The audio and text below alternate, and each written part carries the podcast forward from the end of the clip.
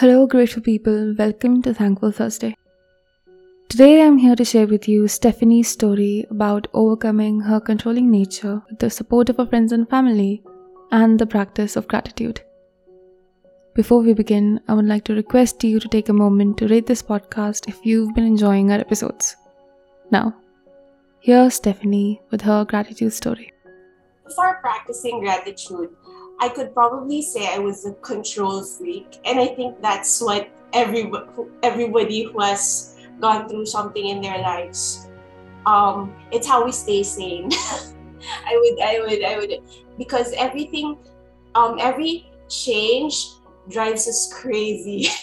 every little thing that you know that doesn't make sense in our brain because, um, because of everything, because of everything that happened in our in our lives, we always have this um, defense mechanism on how we're supposed to be okay and how to function well in society. And you know, being able to break down is a luxury.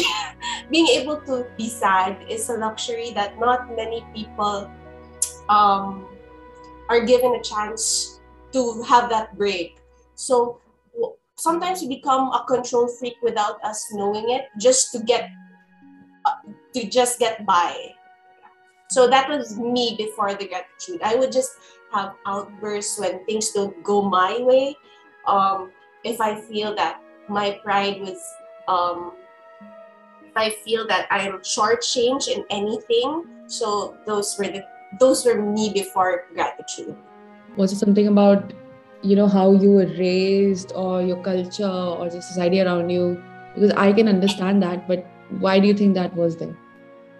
I think it's because growing from uh, sometimes because I'm the eldest in my family, so sometimes you just go through certain traumas in your life, and you know you find means and ways to um, to be okay, to just get by. So, um, and I guess that has worked for me to survive in the first twenty years of your life. So it's a way to um, to just get by and be okay and not again break down because you have so many responsibilities in your family in your life. So um i guess that's one of the reasons that's why i became a control freak without me knowing it. Because when you're a control freak you know you always have to be in control and you're okay when you're in control. So that level of of um, being a control freak or something um, is is something that just it's it's it slowly ingrains in you through the years and it's just not easy to just like set it aside I would say it's more of a survival thing. Like, you know, when when you go when sometimes when you think about, hey, I went through this in my life. How how did I how did I manage to get through that? It was it was usually because of my being a control freak and me being stubborn about not giving up. Because again, when you when when you let that go you have those breakdown episodes. And at that time you don't know how to cope. Nobody teaches you how to cope how to not be okay. It's just in recent years that we are taught that it's okay not to be okay. But when you're when you're a kid nobody tells you it's not okay to be okay right? Everybody is always telling us to be to be a certain person to always be in control to always know what you want. So those when those are ingrained in you as a young child you grow up thinking of certain expectations and you have to live through that. So that's why you know again it's it's something you you learn to uh, live with especially when you grow up. Right, I can understand that. And what um, what impact did this have on your life or your relationships? How you you must have started working, or your how you are at school? How did this behavior impact that? You feel that you're okay because you don't feel you don't you at, at first you feel like you're in control, you're powerful, you're you know you know who you are, you you are somebody in the society because you're strong. You don't realize you only realize later on that um hey I, I wasted a bit of relationships because I was too stubborn. I was uh you become a know-it-all, you know, you become judgmental with other people's decisions. You think that you know everything. but in fact you don't know anything at all you just realize that a couple of years later that yes you know but basically i me for me i'm just really really glad i have a great support system with my friends and my family who supported me and who allowed me to be me i'm just really thankful for that's one of the things i'm very appreciative of that despite the times that i if I was a friend to myself. I wouldn't be friends with me because I was so stubborn and I was like really judgmental with their lives. so, you know, the fact that they stayed and they they allowed me to be me and accepted me for that. I'm really thankful for that. I'm just really glad that those are one of the blessings that I've always been thankful for.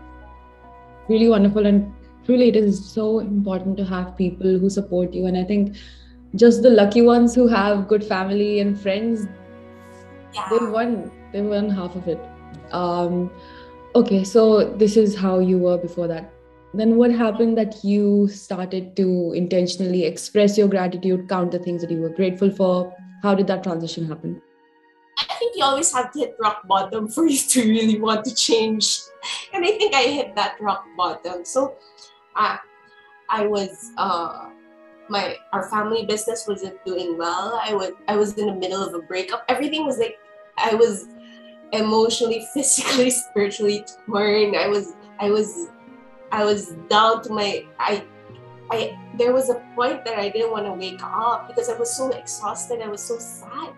So when I started like how did I I don't know if I was reading something or what. Uh, yeah, because Google is live now. So like I googled how to be okay. So that was really one of the things that really that that used gratitude. Um, I started reading some guides and help books on how to deal with certain when you're having those issues. So um, those were one of the things that really changed me from that from that stage in my life you always have to hit that rock bottom. so if you if you're still so if you're still you or you still feel that hey I think I need a little push, so you're still not at your rock bottom. Yeah, and then how did you begin uh, with your with expressing gratitude? Because I know that um, when we're really sad or we're going through tough times, it's hard to be grateful for things. So it is. It is. I started with like I was so depressed. I couldn't like I couldn't I didn't want to wake up bed. I didn't want to stand up or whatever.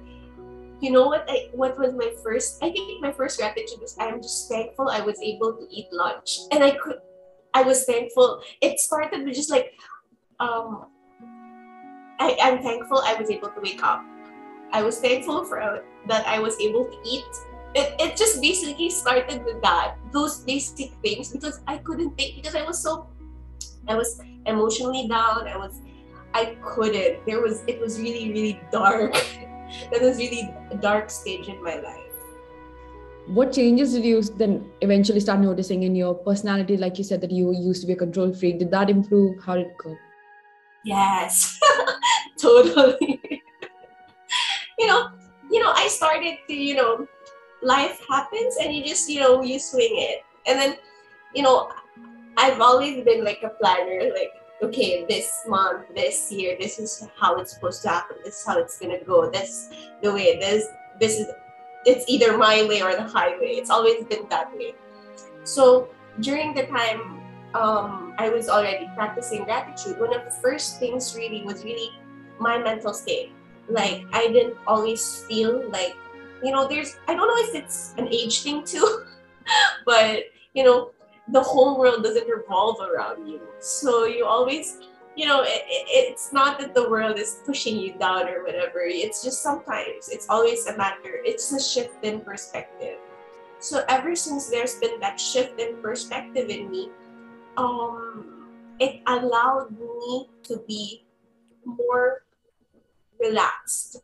It allowed me to shut that part of me that's always like this is how it's supposed to happen now i'm like okay let's see where this goes now i'm allow i have that um space that i allow myself to make mistakes that i allow myself to just relax a bit.